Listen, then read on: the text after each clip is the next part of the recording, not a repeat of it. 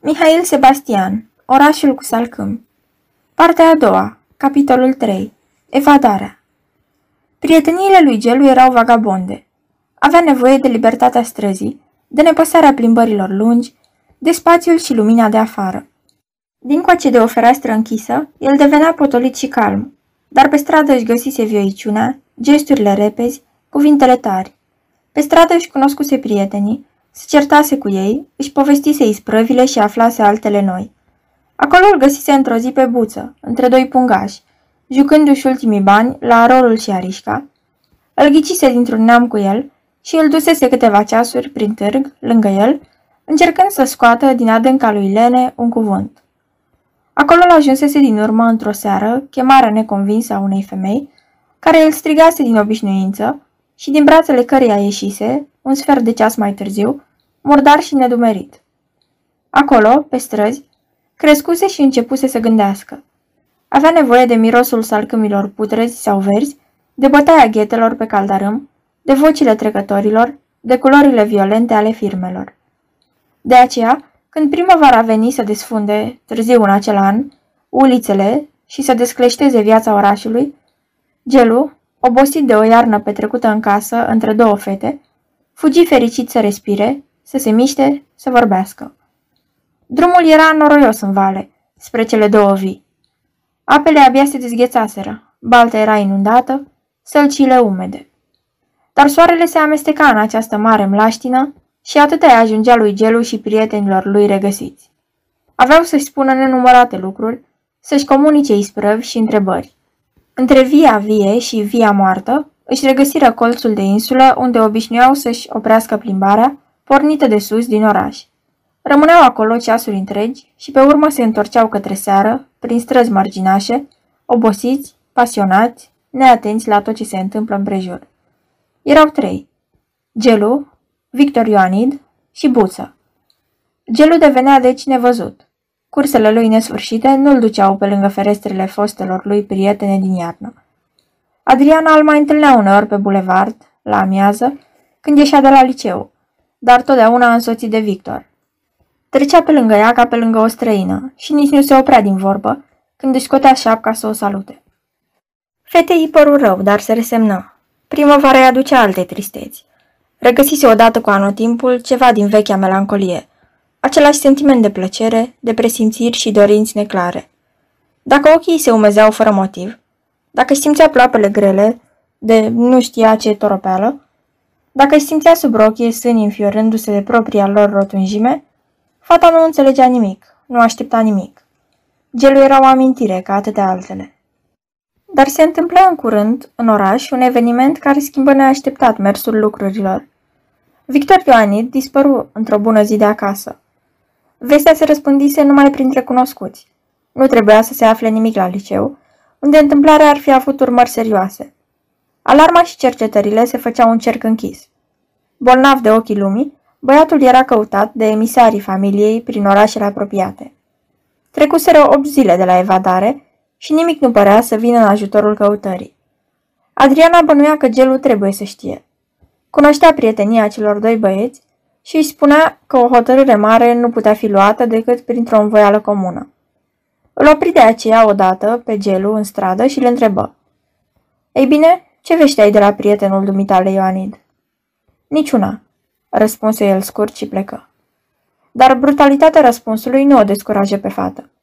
Chiar a doua zi, întâlnindu-l pe gelu, îl opri iar. Știu bine că nu se poate vorbi omenește cu dumneata. Răspunzi pe dos și faci tot posibilul ca să fii dezagreabil. Reușești foarte bine de altfel.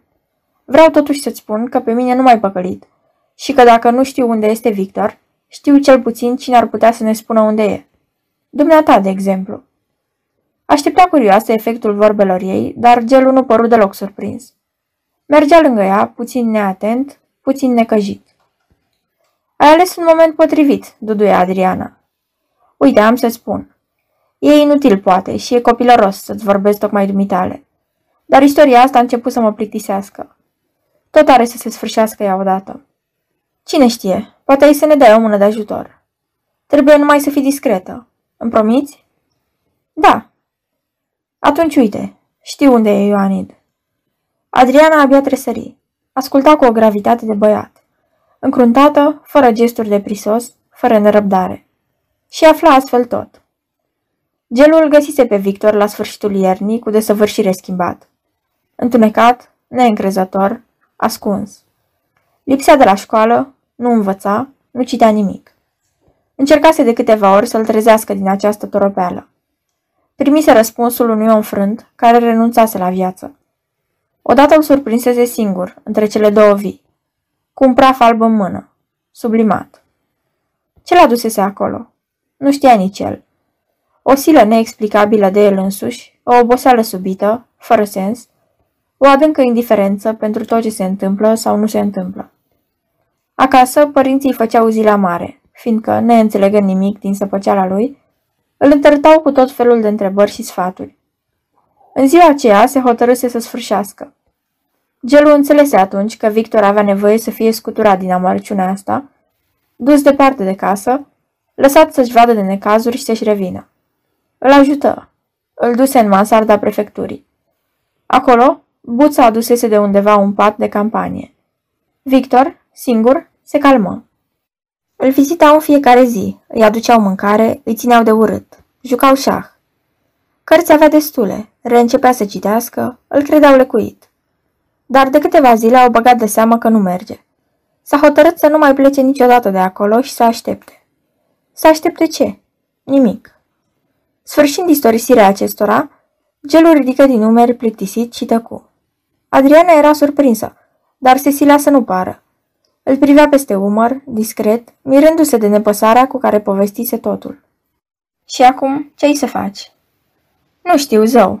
Deocamdată sunt liniștit. Nu bănuiește nimeni nimic. Dar mâine, poi mâine s-ar putea afla. Prefectura e în văzul lumii. Vizitele mele acolo pot să devină suspecte. Vecinii pot să observe. Și eu însumi am devenit imprudent. La ce m-am pus bună oară să-ți spun toate astea dumitale? Fata nu răspunse un moment. Se gândi absentă la altceva parcă și pe urmă vorbi ezitând, evaziv. Eu nu-l cunosc pe Victor Ioanid. Dacă întâmplător i-aș vorbi. Dumneata? La ce bun? Nu pot să spun precis. E numai o impresie. Poate că dacă ar vedea un om străin, dacă ar vorbi despre altceva decât despre nenorocirile lui, astea ar da gust să umble pe stradă, să vadă oameni. Mă îndoiesc dar, drept să spun, e în propunerea dumitale ceva care mă interesează. Ar fi totuși o încercare. Și, la urma urmelor, lucrurile nu pot sta mai prost decât stau. Să spunem că primesc și că mâine după masă, la cinci, te-aș conduce în masarda prefecturii. Nu ți-e frică? Deloc. O iau cu mine pe Cecilia și viu. A, nu, asta nu. De ce?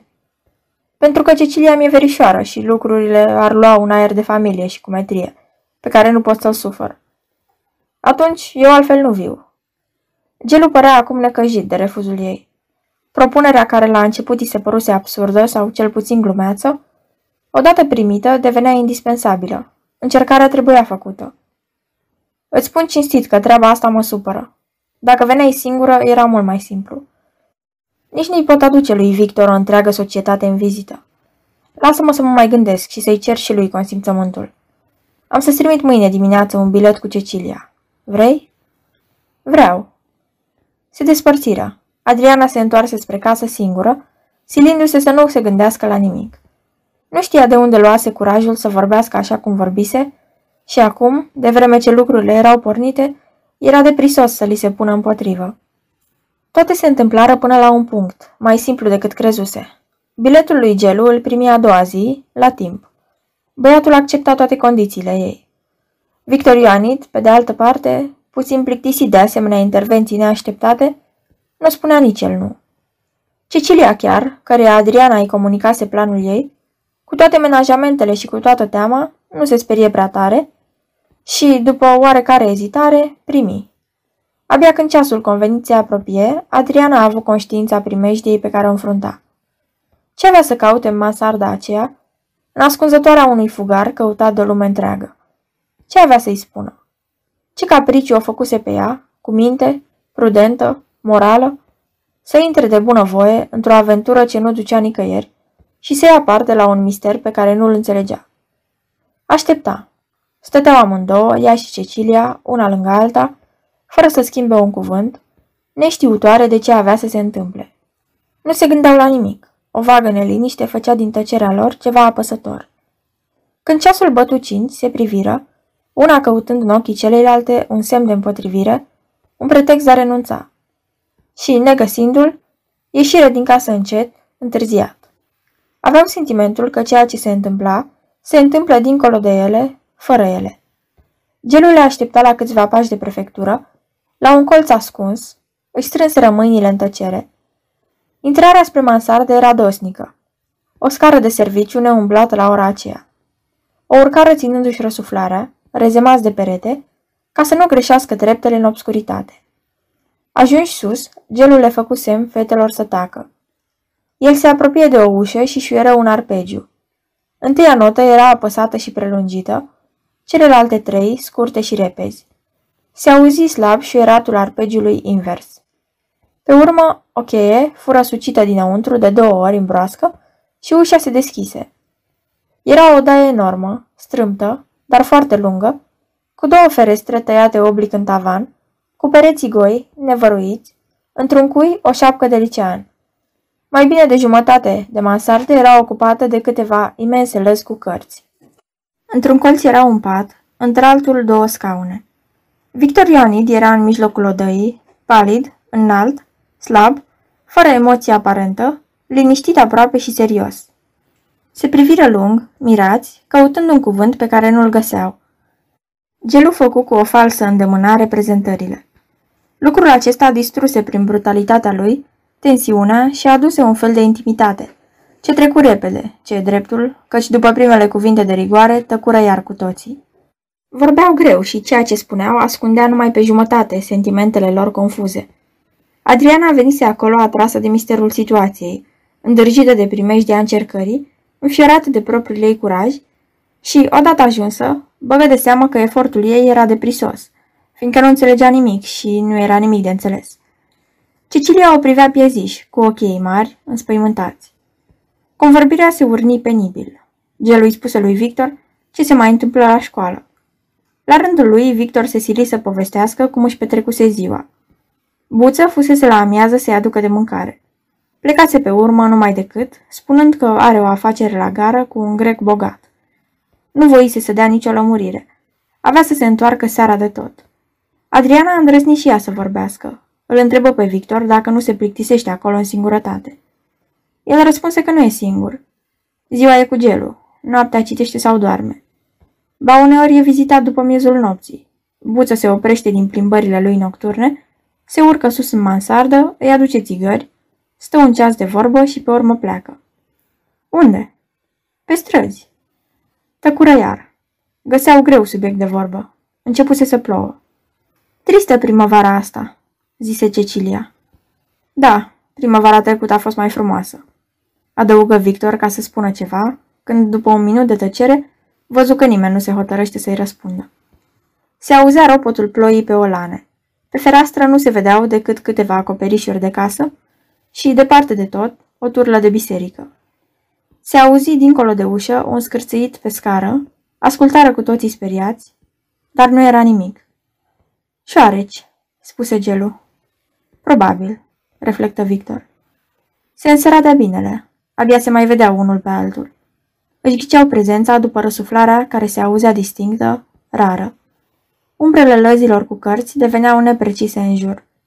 Victor se ridică de la locul lui, căută ceva într-un sertar, strică pe rând câteva chibrituri prea umede și aprinse în sfârșit un capăt de lumânare. Era o lumină galbenă, mică. Pe urmă se apropie de fereastră, își lipi fruntea de geam și rămase așa, privind departe. Atunci, fără bruschețe, continuând parcă unul din zgomotele mărunte din jur, Cecilia a început să plângă. Nu încercară să o oprească sau să o întrebe. Rămaseră așa cum erau, atenți la ceva ce părea că se întâmpla.